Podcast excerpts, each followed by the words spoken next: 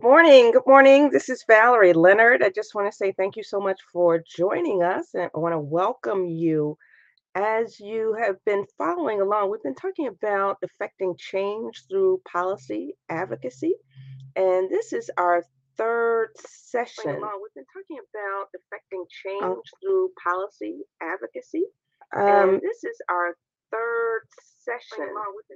Okay, just one moment. I gotta policy advocacy. Um, have to clear out. Yeah, I had more than one instance open, and that was a little bit confusing to me. All right, so again, we are talking about affecting change through policy and advocacy. And this is our third session. We are going to focus on looking at framing your policy questions and then turning those policy questions into successful advocacy campaigns where you're actually engaging your elected officials to make positive change. Now, before we get started, you know, if you're here, please share your name, where you're from, and let us know any questions that you might have. You can post those in the comments section. And if you've had any experience with policy advocacy, we want to hear about those. Um, we want to hear some of the tips that you might have um, for being successful in affecting change at the legislative level. All right. So, without further ado, I am going to share my screen and we will get into our presentation.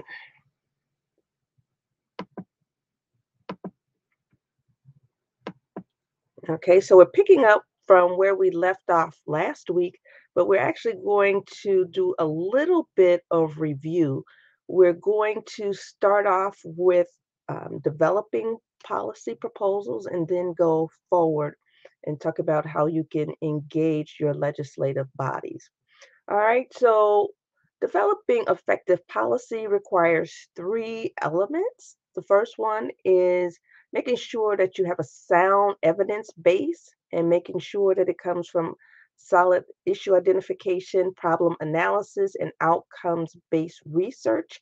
If you want to know a little bit more about how that is done, I encourage you to go to YouTube and look at our first two videos on developing effective policy advocacy.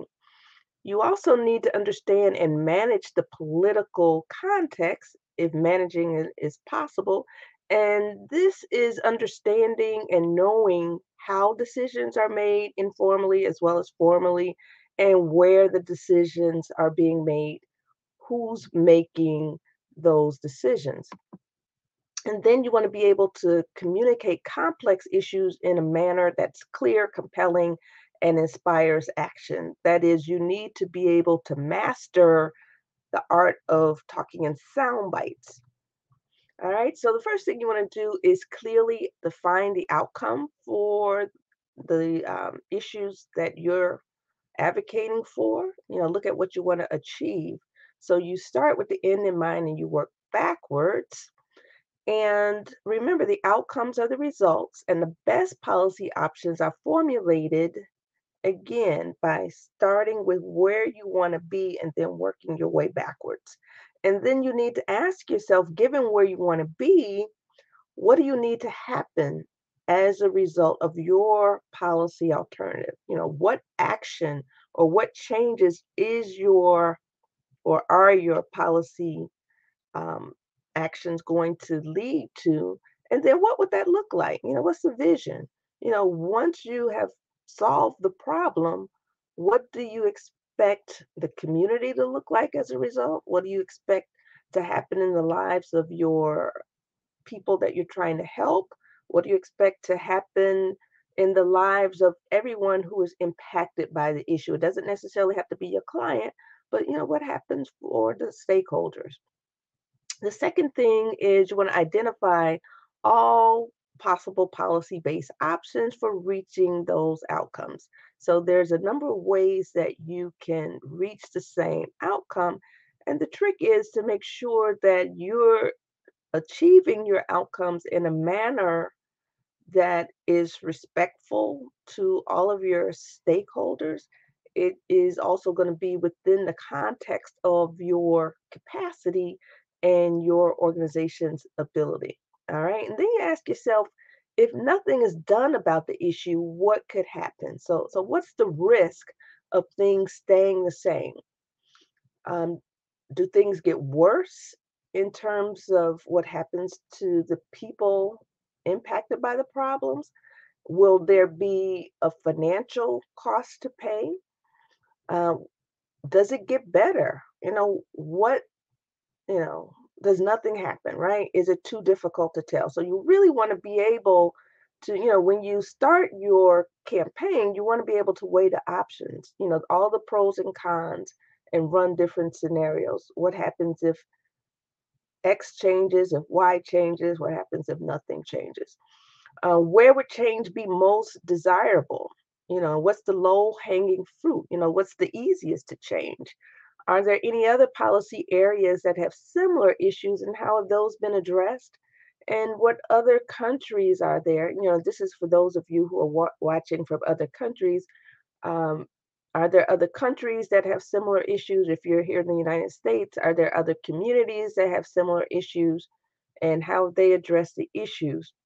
If we were to address the issue in this new, innovative, and creative way, you know, something that's not been done before, what would the solutions look like? How much is that going to cost, right?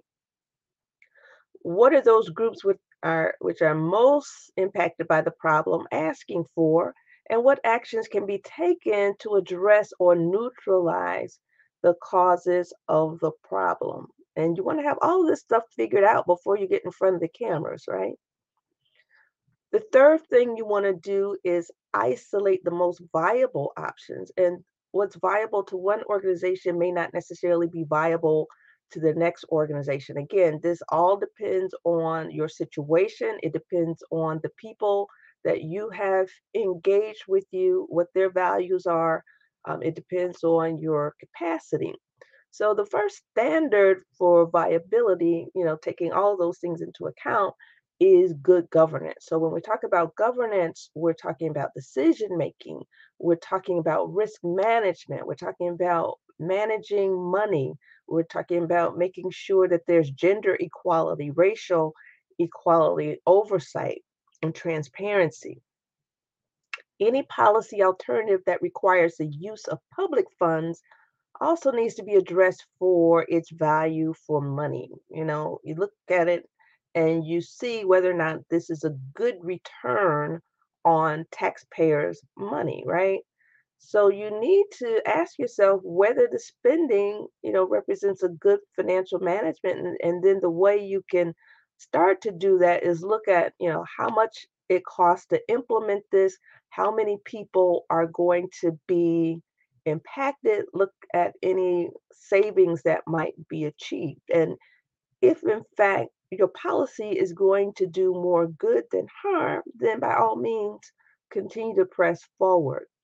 Contemporary standards for good governance also require a sound gender analysis of policy proposals to ensure that there's no inherent bias. And again, I would also, you know, make sure that there is diversity and equity and inclusion at all levels, not just as it relates to gender, as it relates to social economic background, as it relates to race, etc. All right, so you want to look at the political lay of the land, and that involves, first of all, looking at the environment, right? So, what's the current public opinion about the issue that you are trying to address? If there is no public opinion out there and you believe that the change that you want to propose has merit, then it's going to be up to you to make people aware of what the issues are and the alternatives and then begin to generate a buzz. So after you get an understanding for what the public opinion is, you know, what is the current opinion of the major political actors on the issue? So the people pro and con, you know, they also have uh, public profiles, right? What do people think about the people who are for your issue, who are against your issue. And is your organization, you know, depending on, you know, whether or not your organization is considered a good actor or a bad actor, you know, look at your own organization's profile and you want to be able to understand how your profile as an organization stacks up with the established players. All right, the next thing you want to look at is supporters. Who is likely to support the policy that you're trying to uh, advance and why? You know, will their support be strong? Will it be weak? And how can you maximize their support? Next thing you want to do is look at who opposes your policy alternative. You know, who's most likely to oppose the policy and why? Will their position be strong or will it be weak? Will it be public? Will it be kept private? What will their arguments be? You know, so as you think about these policies and before you roll them out, you got to think about, you know, who's going to be for you, who's going to be with you. But even after you roll them out, there may be some opponents that you hadn't thought about, and you're going to be able to, you're going to need to be able to respond quickly to address any opposition that you might have. How do you neutralize the arguments? And notice we're trying to neutralize the arguments, but not necessarily neutralize the person, right? You want to focus on issues and not personalities. When we look at stakeholders, you want to look at everybody who is impacted one way or the other whether they support the policy or not, how are they going to be impacted? If it's taxpayers, they're going to be on the hook for the money. So you need to understand um, how how much money it's going to cost and how you can make sure that they're on board. When you look at your clients, you know, what do your clients need, right? What will happen for them as a result of the policy being put forth? If uh, you're working in the community, how is your community going to be changed for the better, for the worse for this policy? What are some of the intended consequences? What are some of the unintended consequences? What degree of change will they have to adjust to as a result of this policy? So, for example, in Chicago, we, you know, back in 2013, we had 50 schools to close in the city at once. This has never been done and to this day, we're still living with some of the negative impacts, right? I don't think that our city did a good job of looking at the long term impact, or they didn't care about the long term negative impact. So, whatever policies that you are pushing forth, even though you might think that there are some positive things that happen, you also want to look at some of the negative things that can happen, the long term consequences. All right. So, what is the reaction of stakeholders likely to be? You know, will they be supportive? Will they not be supportive? Um, what will their concerns be? How do you address their concerns? And what information or interaction with you will they need in order to support you? All right. So, the next thing we want to look at is the is the clarity of options. You want to check how well your policy alternatives have been formulated to decide or to even see. You don't really decide whether or not the objectives are clear, but you can read them for yourself and really understand whether or not they're clear and then bounce them by the stakeholders that are working with you. Um, you want to also make sure not only are your objectives clear, but your action points are compelling. You want to make sure that the language is clear, and especially when you're dealing with issues that are too complex to really communicate in sound bites. You want to be able to really break those down into the simplest terms as possible so that anybody can follow you. And a good rule of thumb is to be able to communicate really at the third grade level. If a third grader can understand what it is you're saying, then you have a pretty good idea that you are speaking in a way that is clear for the masses. The policy options also have to be specific so that the decision makers know exactly what they're being asked to do and advocates can hold them accountable for progress.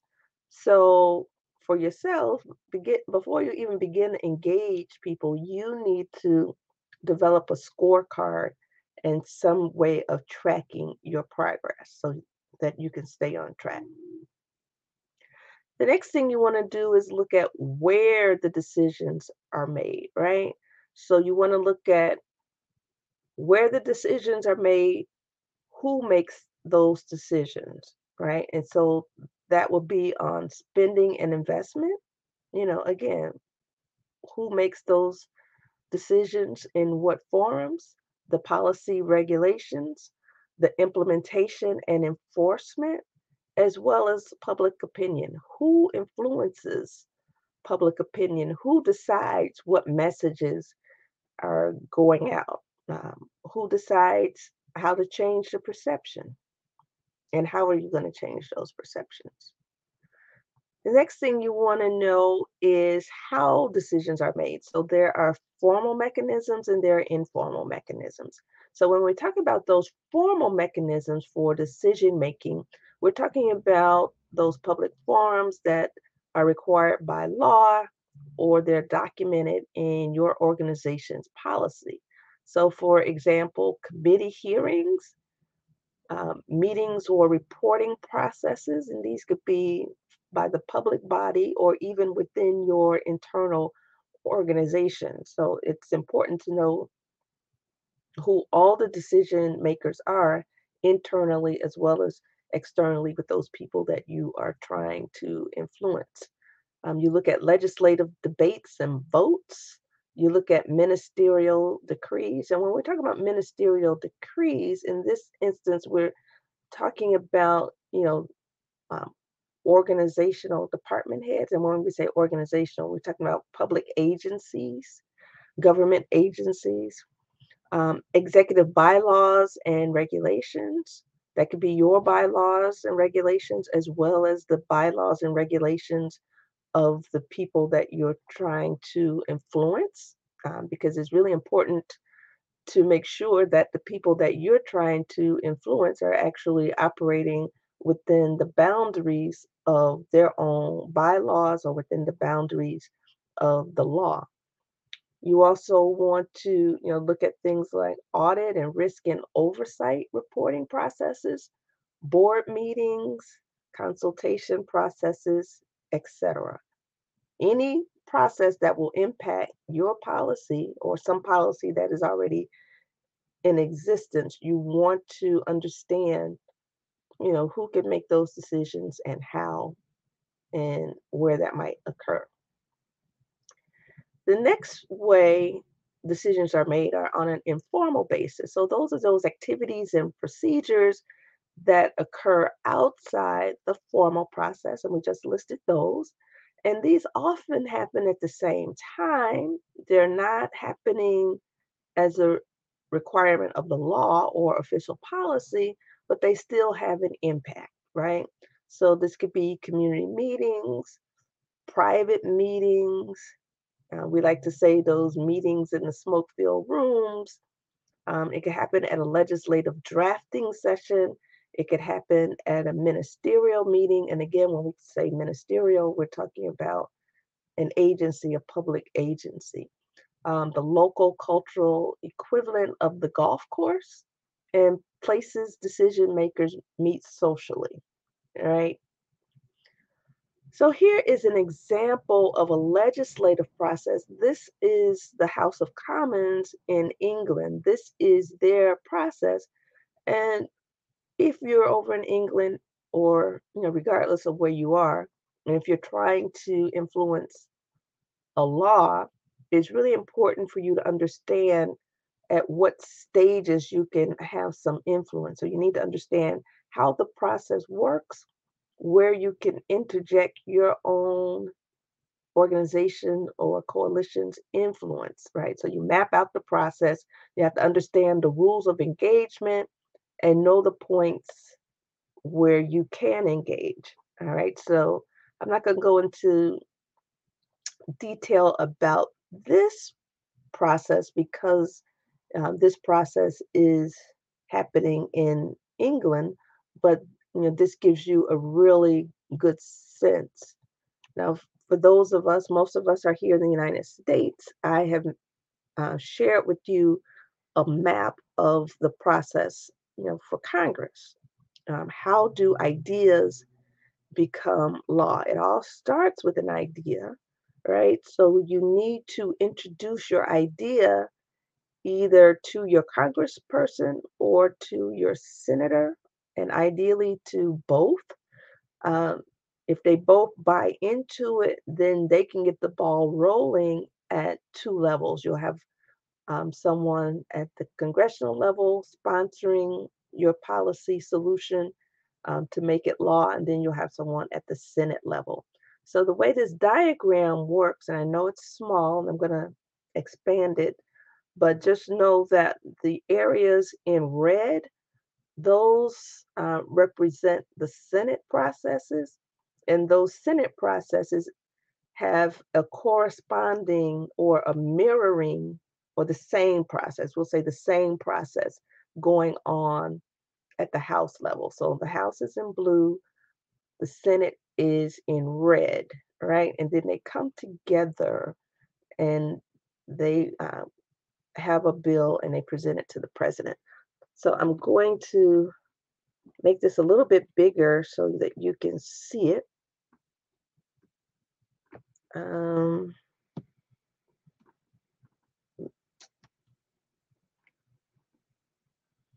all right. So the first thing happens is, you know, after you introduce your idea, it gets drafted and then it gets introduced and a clerk assigns it to a member, right? Um, then the member refers it to committee and a subcommittee. There is a committee hearing and it could get tabled or it could go forward. And then you have a subcommittee and full committee markup. And then it gets reported out and then it gets calendared. Um, and then there is a floor reading, debate, and amendments. It goes to a full vote. And then we have the engrossed bill. And what the engrossed bill is, is the recent most recent bill that takes into account all of the changes that were made as a result of all of that debate and then it goes to a conference committee and that's voted on by both houses right so assuming that it gets passed by both houses then you have an enroll bill and that enroll bill is the result of all the discussions that have happened at the Senate level, all the discussions that have happened at the House level, right? And then once it goes to the president, he has a choice. He can either sign it and it becomes law, or he can veto it, right? And then if he vetoes it, if Congress wants it that bad, they could put it to a vote if they get two thirds of the vote, then they can override the veto and it becomes law. And your state legislative processes work very similarly. Your city processes work similarly. Um, it's up to you to really understand, you know, the level at which you're engaging. It could be the federal, state, county, city, um, school board, whatever the level is that you're engaging in, you need to be able to map out the process of how bills or ideas become law or how ideas become policy, and then look at ways that you can interject your influence at different points. All right, so if there are any questions or comments, please feel free to post them in the chat room. All right, so obviously you're going to need to know the players that can impact your policy, all right? So decision makers, they're the people with the power and authority to approve or implement the change that is the focus of your policy advocacy effort. So not only do you need to know the lawmakers, right? You need to know the people at the various departments who are going to take the law, turn it into policy and programs. All right. So without the involvement and support of these individuals and possibly the organizations they lead as well, the objectives of your campaign uh, will not be achieved. All right. So you want to look at the folks in the private sector, you want to look at the folks in the public sector, as well as those in civil society. So the private sector that could include corporations or businesses, individuals, uh, including business leaders, financial institutions, business or trade associations, or any private entity, right? Um, public sector, government minister. So these, when we say ministers, we're talking about heads of um, different departments. So it could be the head of education, right? Um, the committee heads or members. So when we talk about committee heads or members, those could be um, ad hoc task forces. Those could be committees who are um, formed by, say, your city council. So um, it could be regional assembly members. So general assembly, it could be your county board, city council, your local government elected officials, your local government public officials who are not necessarily elected but appointed, anybody who's going to have some influence in the public sector. You want to list those out. Your civil society are people, you know, your churches, your church leaders, your pastors, community leaders, student or youth leaders, civil society leaders. So those would be people who are running nonprofit organizations, folks who are running block clubs, etc. And then this worksheet helps you to analyze how decision makers can specifically impact your campaign. Now, if you are a member of our community, and when I say our community, I'm talking about the nonprofit Utopia community, we have a workbook that will have these questions and spaces for you to answer these questions. So you might want to develop a chart that will have things like, you know, the name of the uh, stakeholder, all right, why are they critical to the campaign? What's their position or organization? Are they in the private sector? Are they in the public sector? Do they belong to civil society or the nonprofit sector? And why are they critical to the campaign? Um, and again, what's their position or organization and the sector? So you continue to do that. You you do that for every player, you know, over and over again until you don't have any more names, right? And then you want to do a power analysis, right? And this is one way of doing it, right? Drawing a power map to help you prioritize your engagement efforts. And the way this works out, right?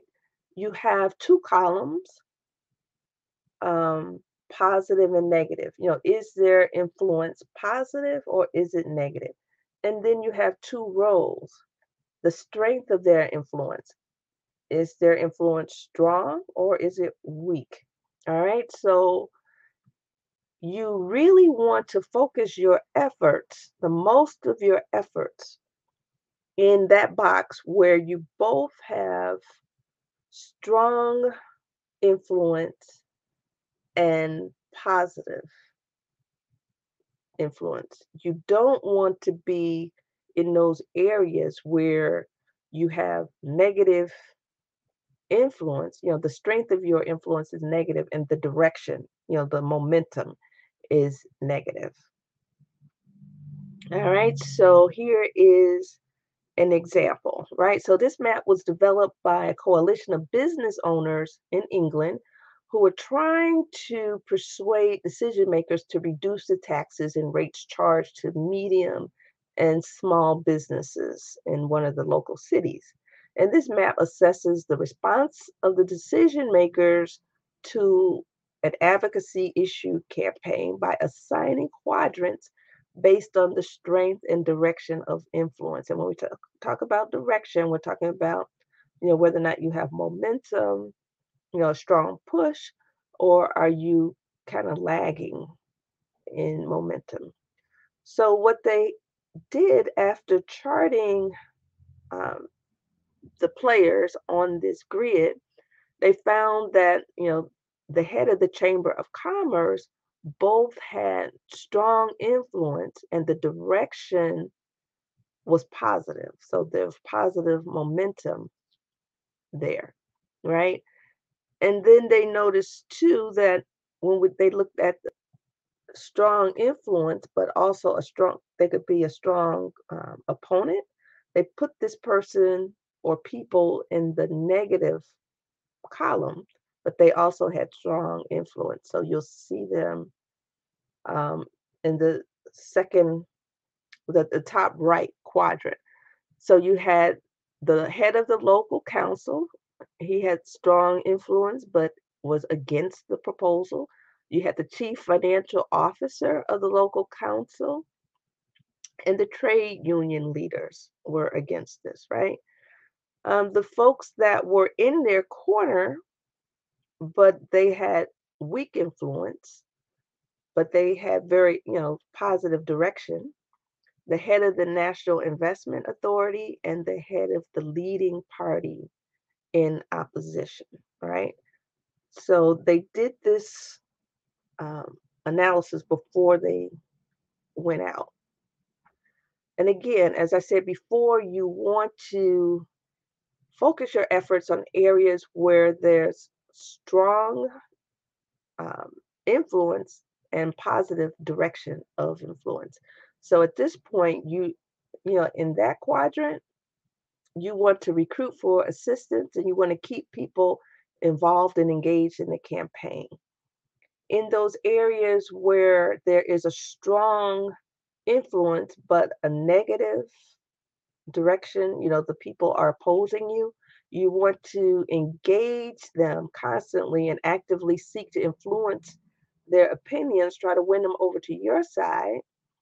And then if you can't win them over to your side, you want to at least neutralize their position. Again, you want to neutralize the position and not the person. You're not trying to make personal attacks.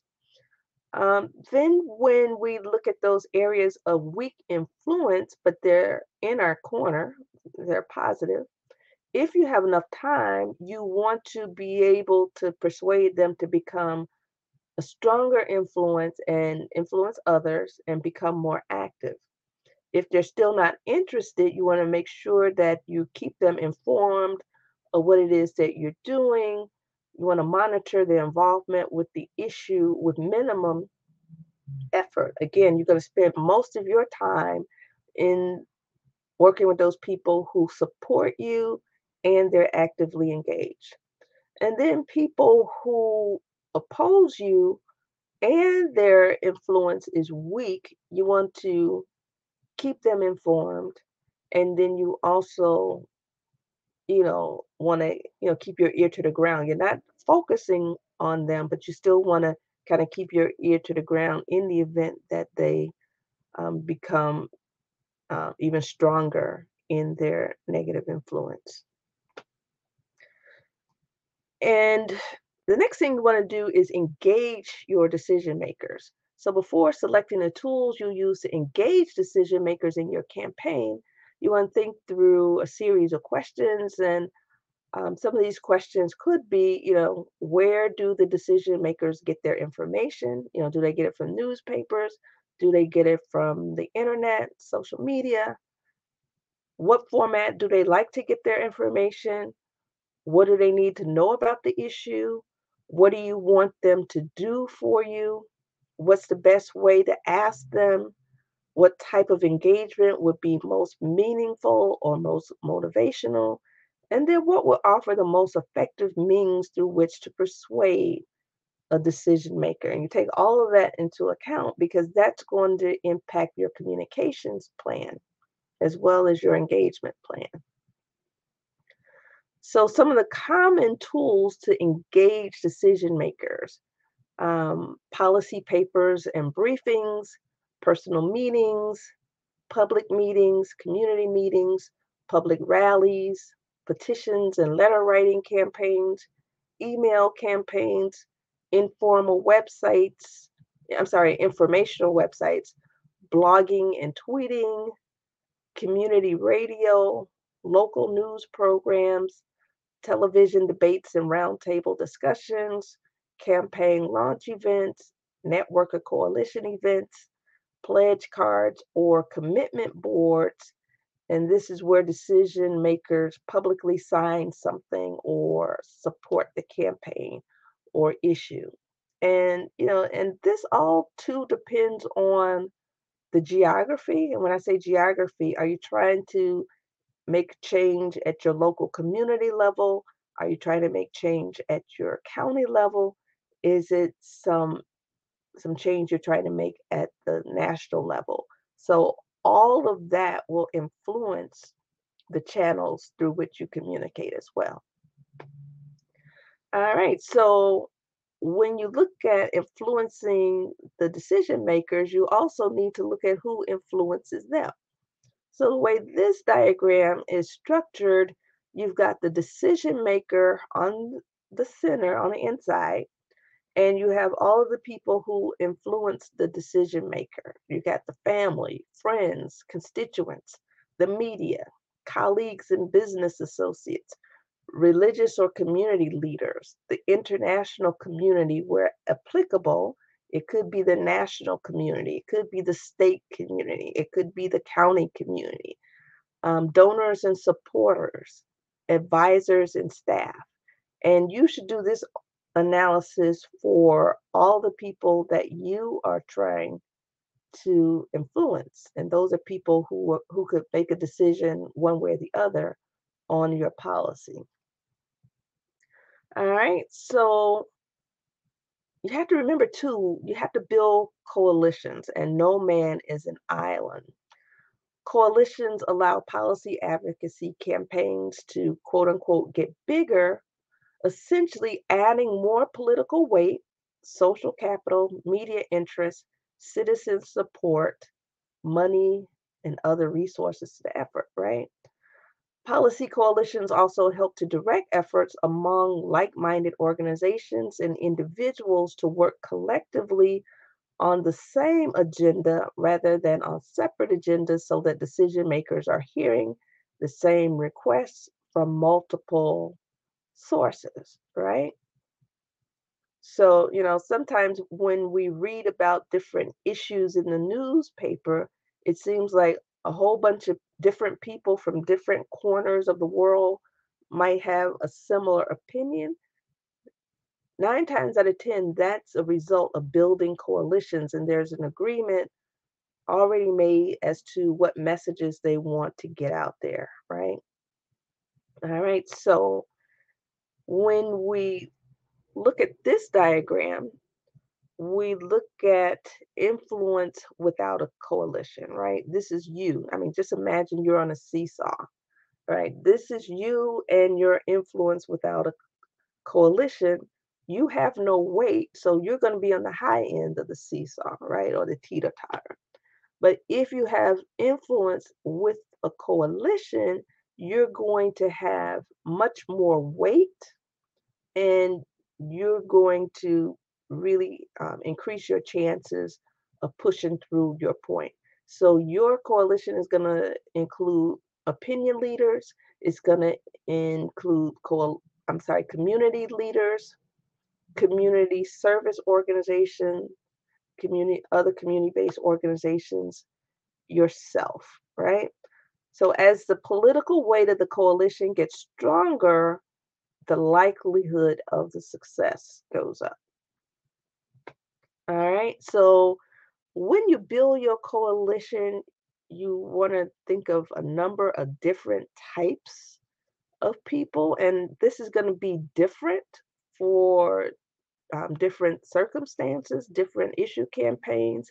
It's going to be different based on you know your own networks, but your coalition could include things or people like religious leaders, student organizations, civil society organizations or nonprofits and civic groups, academics and issue experts, business leaders, community leaders, political leaders, community representatives, professional bodies and trade associations, and syndicates and trade unions. And in this case, when we talk about syndicates, we're not talking about the mob.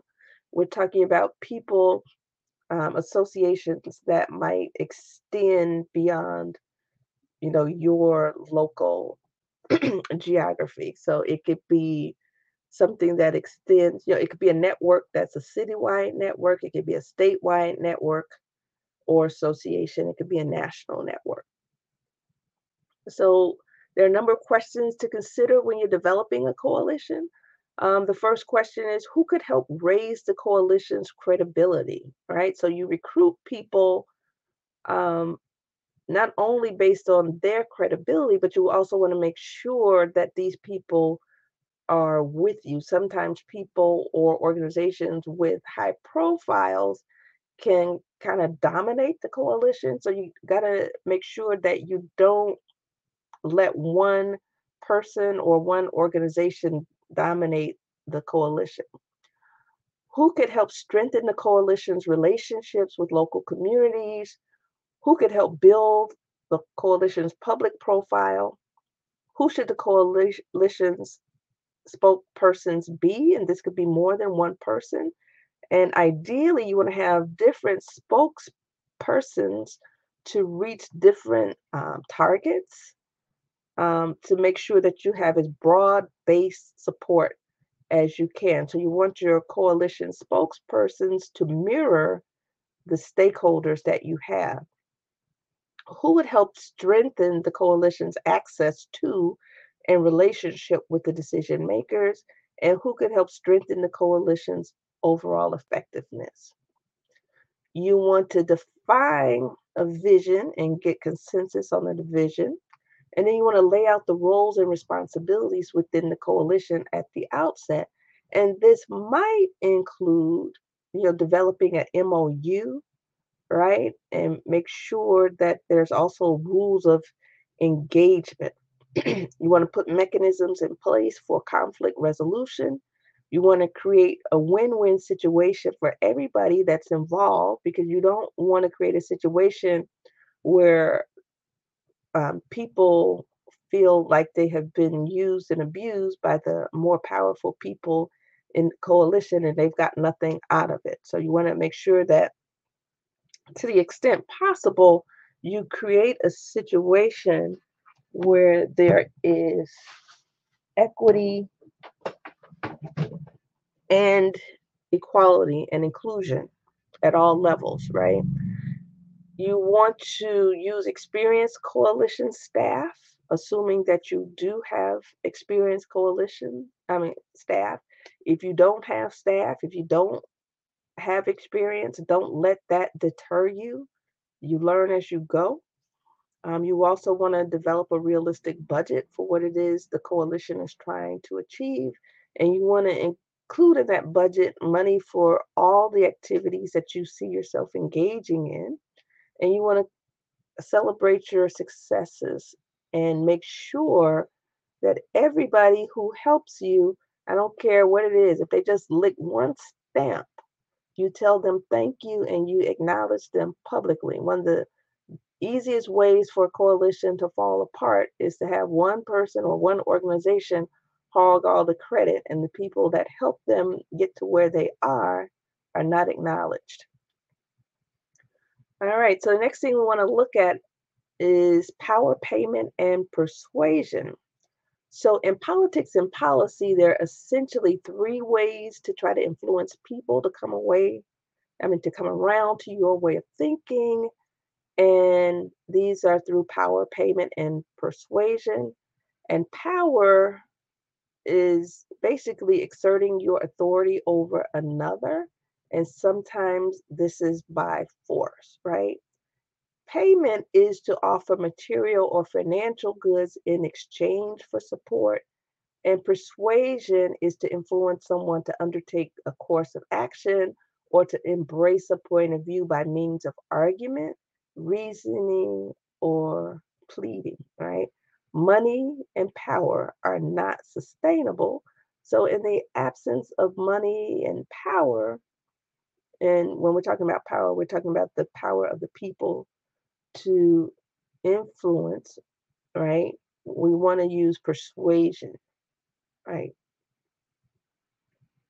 And and when we talk about power of the people in enforcing change or making people to um, change their mind, we're talking about you know getting people to get involved in you know actions, you know protests, you know that can be sustained only so long, right? So you want to use a blend of all of these, but persuasion, you know, if you don't have power, you don't have money, persuasion is always the best.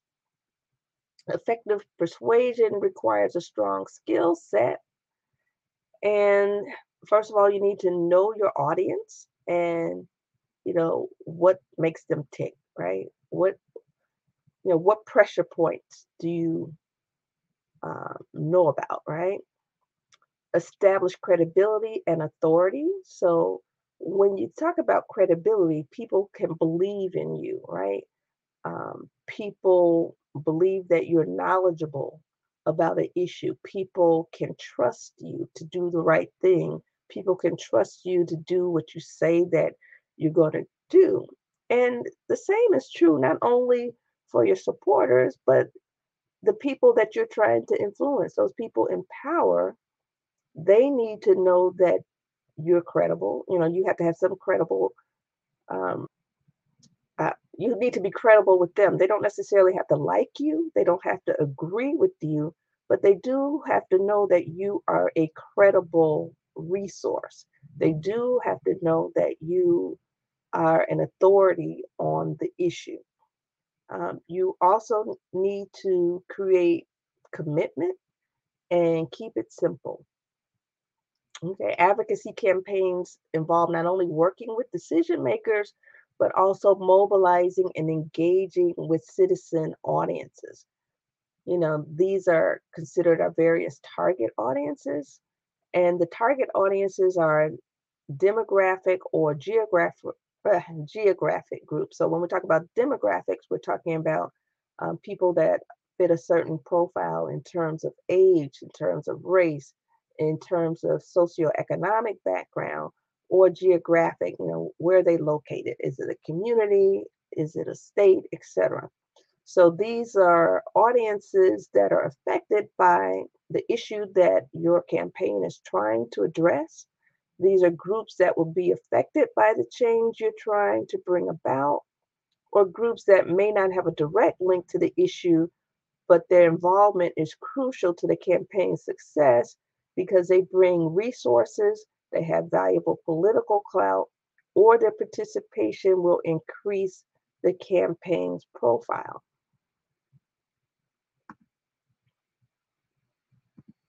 All right, I'm sorry about that. So this chart, again, if you're a member of the nonprofit Utopia community, we have a workbook that will have this chart in there. But uh, effective mobilization is based around the expressed needs or interests of the particular community. It creates community ownership of the issue and the solution. It focuses on processes toward the change and not just events. It generates repeated exposure to the issue or solution. It creates critical mass around an issue or solution and is based on reciprocity. That is give and take. It's not, you know, you give and I take. Is I give, you give, I take some of what you have, you take some of what I have, right? That is what makes campaigns effective. In the interest of time, I'm not going to go through all of this detail, but if you are a member of the nonprofit Utopia community, there is a workbook in the in the community that you can use that will have all of this in there. So when we identify our target audiences, you might want to ask, you know, who's affected by the issue and who needs change and may likely work for it, right? So that's who you would think about in terms of the citizenry, you know, people who live in a community, people who work in the community. Your allies, these are people who are not directly involved or affected by the issue, but they carry the political or social power to make a big difference in the success of the campaign.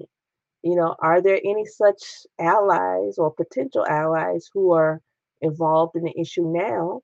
And who are the effective potential allies? Who are the people who disagree with you, right? Who's invested in the status quo remaining status quo, right? And they're going to work actively against you to keep it. And how do you neutralize that position? You don't want to neutralize the person, but you want to neutralize the position. And who will perceive this campaign and the proposed policy as a threat? All right, so here is an example of how you can do that analysis. You can do a chart such as this. Um, in one column, you can have the audience. Um, column two, does this audience have a high, medium, or low level of knowledge about the issue? Column three, what are the audience's beliefs and attitudes about the issue likely to be? And in this situation, what is most important to this audience? Is this audience likely to support or oppose the campaign? And what is the advocacy tool this audience is likely to respond to? And when you engage your target audiences, you need to have a solid understanding of where or how they're already gathering as a community. And then you need to go to them, right? Go to where they gather and also understand how they get their information and meet them on those different platforms where they're getting their information. All right, so physically, where do they gather? Do they gather at the local restaurant, um, at the library, or whatever? Um, where are they most reachable? Where do they get their information? Do they get their information off social media? Um, do they get their information from flyers, from newspapers, from the television? What sources of information do they trust most? You know, are they liberal? Are they conservative? Um, what liberal or conservative newspapers might they read? And how do you make sure that you can get your story in those newspapers? What is the general interest of each target audience and how do they spend their time? For those organizations that have deep pockets, you might consider um, creating a political action committee. That way you can get access to political files, you know, voter registration rolls that will include, you know, things like how many times the person has voted. It will also give you some insights into their hobbies and how they spend their time. And then you can target your messages accordingly. All right. Can your campaign engage them in these different situations? And when we talk about making the ask, you have to make sure that you're really um, engaging people at the individual level, right? Asking people to get involved, to take leadership, to give input, and to guide the campaign. But before you can ask them to get involved, you need to clearly define what it is that you're asking them to do. You know, all too often we're asking people, oh, get involved, get involved, get involved, but we don't give them a clear CTA or, and when I say CTA, a clear call to action. So some examples are things like signing a petition, joining a committee, becoming a community leader who will actively promote this campaign, um, asking people to knock on doors in their neighborhood to talk about the issue or have people sign a petition, um, speaking out in public on the issue, doing a video to talk about the issue, going on Facebook Live to talk about the issue, organizing an event, writing a letter, giving money, recruiting other supporters, donating your skills in terms of you know managing a Facebook group, you know, all of those things that can be done, but you need to be specific in ask in what you're asking for, not just signing up for our campaign.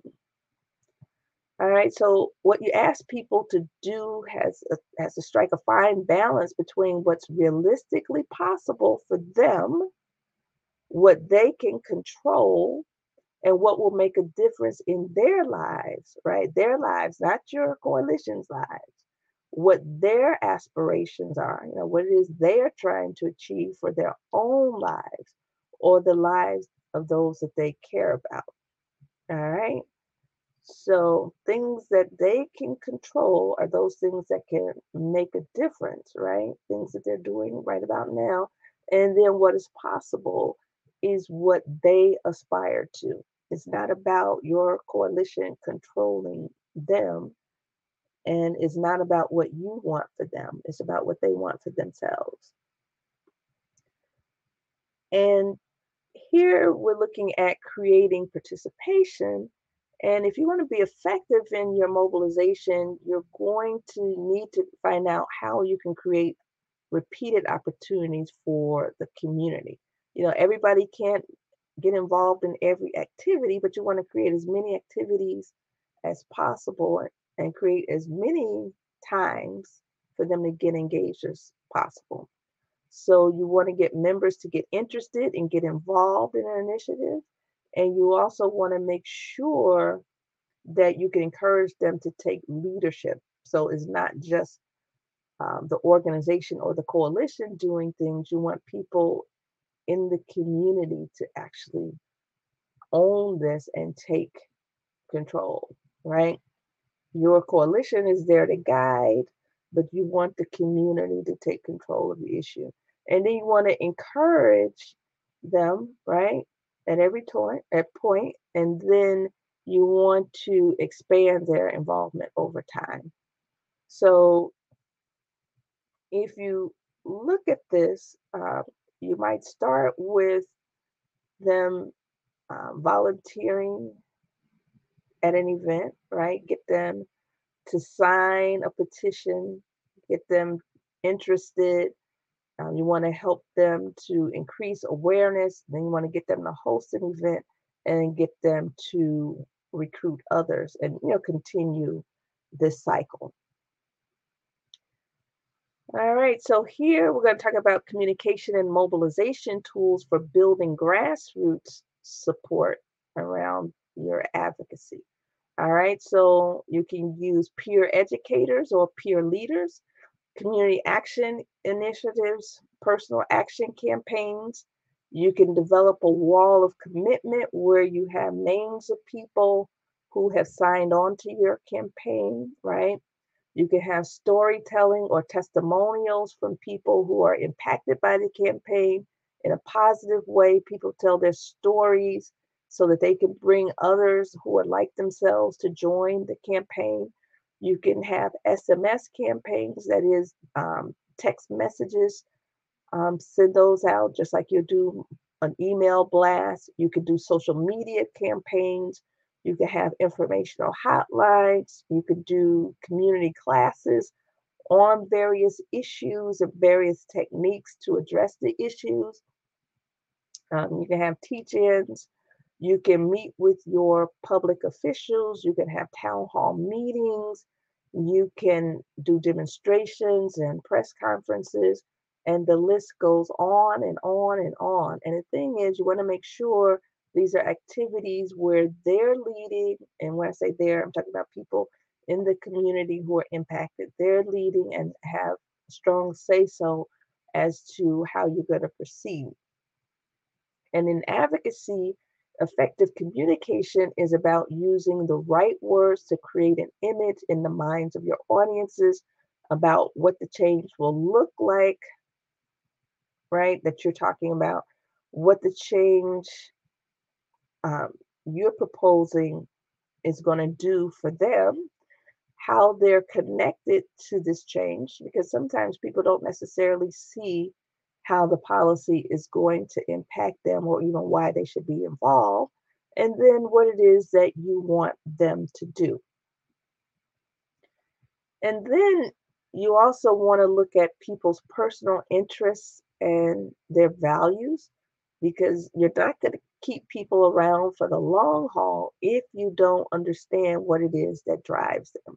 So, when we talk about personal interests, we're talking about things like safety, security, health, financial stability, or general wellness of the individual or those that they care about. So we're talking about basic needs. Those of you who might be um, familiar with mass with with the um, basic hierarchy of needs, you want to make sure that you can address those for the people that you're asking to get involved in, right? And if you don't have the money personally, and most advocacy groups don't have the money personally, you need to have some way um, to make sure that you can help them meet those needs. And you have to make sure that your policy that you're asking them to get involved in can help meet those change, those needs. I'm sorry. So advocacy campaigns often try to connect their issues to what's important and relevant to the personal lives of their target audiences and what they personally get out of responding to the issues at hand. And for the values, most recently, campaigners are mobilizing populations to action, have asked target audiences to think through their values. What's the most important or sacred thing in their lives? The idea is to appeal to issues and ideals that are bigger than just them to create more sustainable change and lasting action among target audiences. And the values on which campaigns focus on must be seen as relevant to them and important to the audience in order to influence their behavior, their attitudes, and keep them engaged. So here is a policy communication framework. Um, on one column, we have the problem, and then you would uh, write one or two sentences defining the problem or describing the problem. So, for example, one problem could be the reason for bringing the problem forward, right? um, I'm sorry.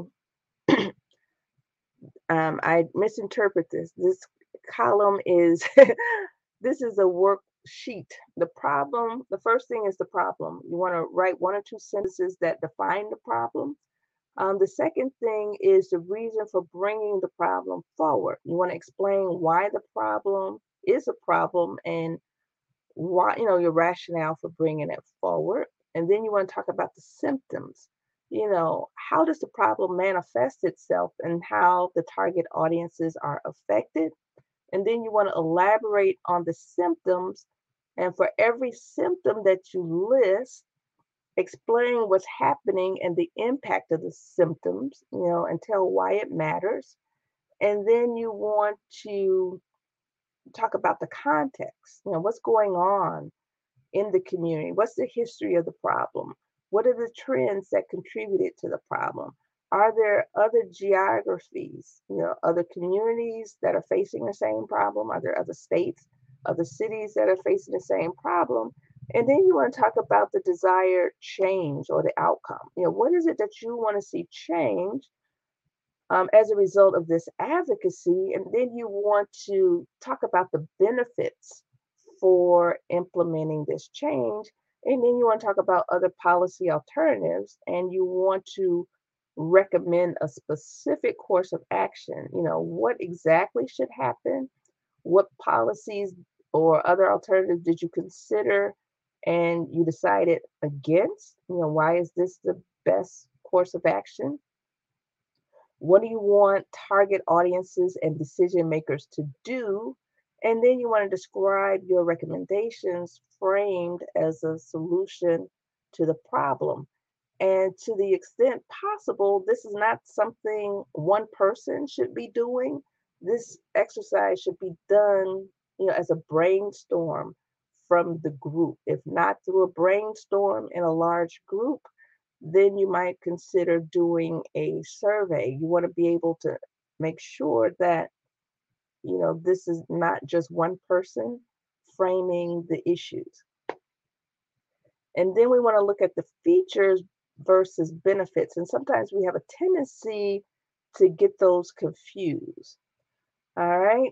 So we have a tendency to focus on what a program or policy contains, which is its features, rather than what it can do, which is you know, the benefits, right? The impact that it's going to have. But what target audiences and decision makers generally need to know is what they're going to get out of a policy or program or what's the benefit. Again, we tend to talk about what it is that we do, you know, what activities we're engaged in rather than what's in it for the people that we're trying to help and the people that we're trying to get engaged in solving the problem. All right, so we want to talk about the power of storytelling. In advocacy, a good story enables a leap in understanding by the target audience so that they can more easily grasp the problem and what the proposed solution would look like in practice. The story is short and is no longer than two minutes. And the impact is not through transferring large amounts of information, but by helping the audience to understand the issues at stake and understand faster. And the story has to be true, right? No lying up there, right? Stories can come from research or from experience on the issue, and it can include at least one statistic that validates the key point.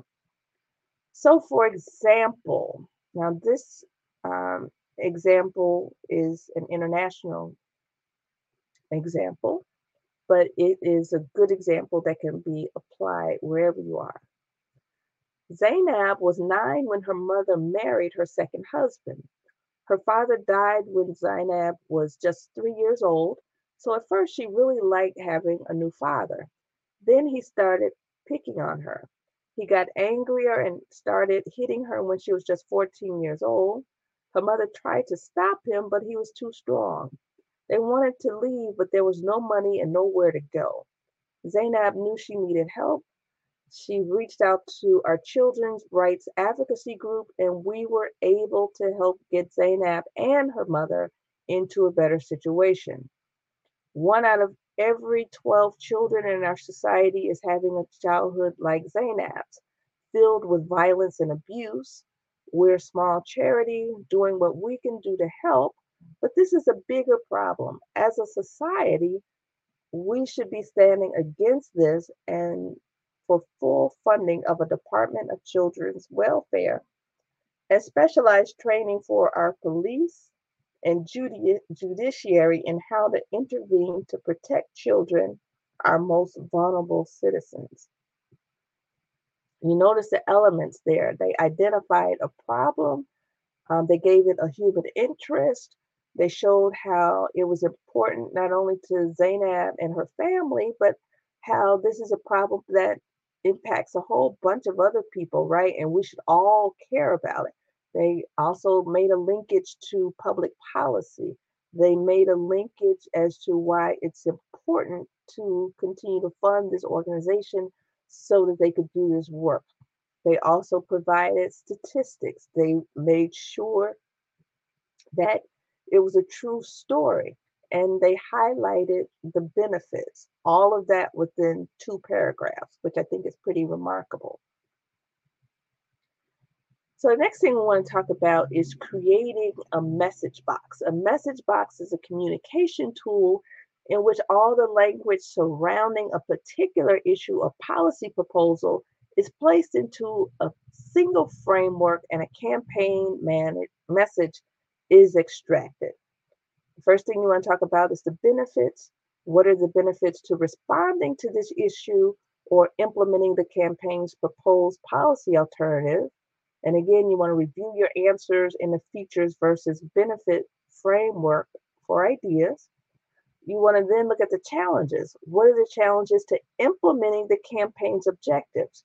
What language will people use to oppose the campaign or undermine the issue?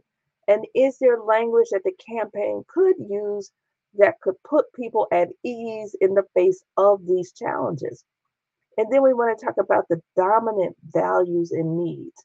We want to talk about the values and needs that can impact our judgment and our behavior. What values or norms dominate in the target audience or around this issue? You want to ask what is the strongest needs among the target audience? And how can you connect your campaign's issues to those values and needs that predominate in the community? And then finally, want to look at action and control. Your message have to include a call to action, a clear request, letting the target audience know exactly what you want them to do on the issue. The action that you ask them to take has to be easily accessible, and it also has to feel like it will make a difference, that the people have some degree of control over their ability to respond to the issue. So here's an example of a message box. This comes from a coalition of small businesses, community leaders, and civil society organizations trying to create an enterprise zone in their area.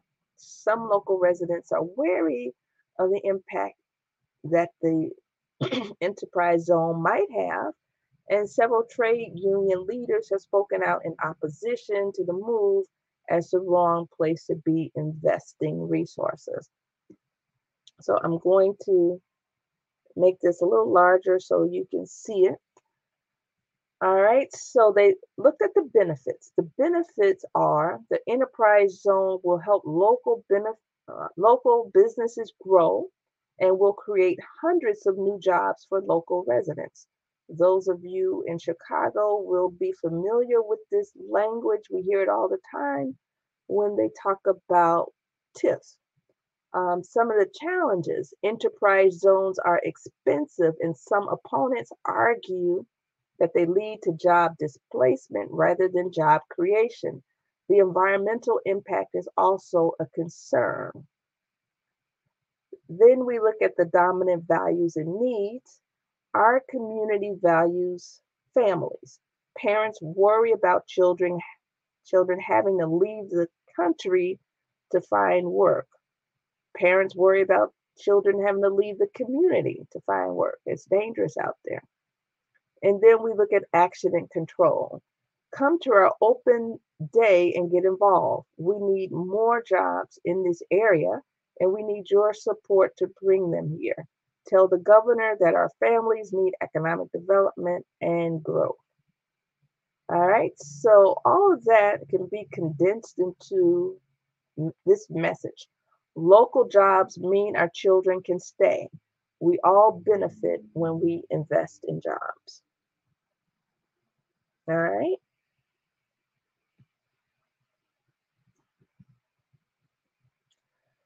The next thing we want to look at is, commu- is communication channels. And communication channels are basically um, you're deciding where people will hear the message.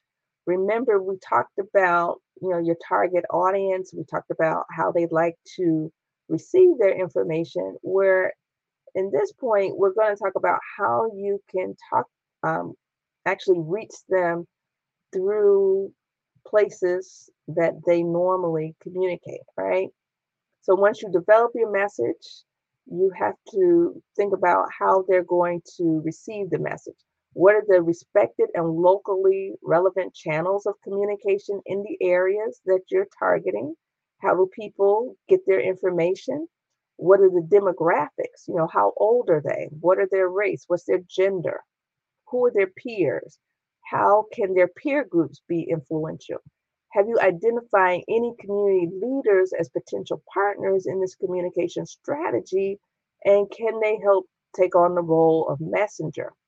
Do the advocacy tools that you identified earlier conform with the manners in which people in this area get their information and what might you need to change? So, for example, if you are thinking about communicating through the newspapers and you're trying to reach 16 and 17 year olds, that might not necessarily be the best place to reach 16 and 17 year olds. They're more likely to be engaged on social media, such as TikTok, right? But if you're trying to engage their parents, um, you might consider a newspaper. But again, you need to figure out where their parents get the information. All right.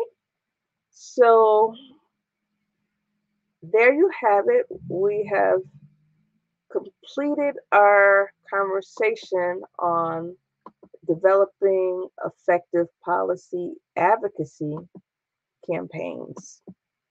If you have any questions, any comments, please feel free to share them. All right. Um, if there are no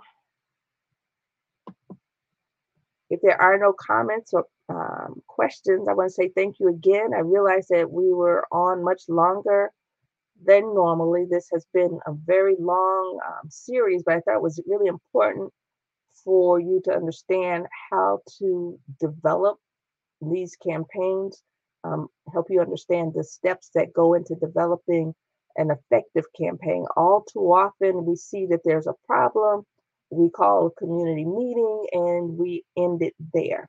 All right. So, as you can see, there's a whole lot to effective policy advocacy that meets the eye. So, without further ado, I want to say thank you so much for joining me today. Um, if you can, uh, make sure that you join us tomorrow. We're going to do a deeper dive into the census. We're going to be showing you some very practical examples of how you can use the census data for your own purposes. Tomorrow, we're going to talk about using census data to describe your target area. All right, so without further ado, I will see you tomorrow at 10 o'clock. And again, thank you so much for joining me. Take care. Bye bye.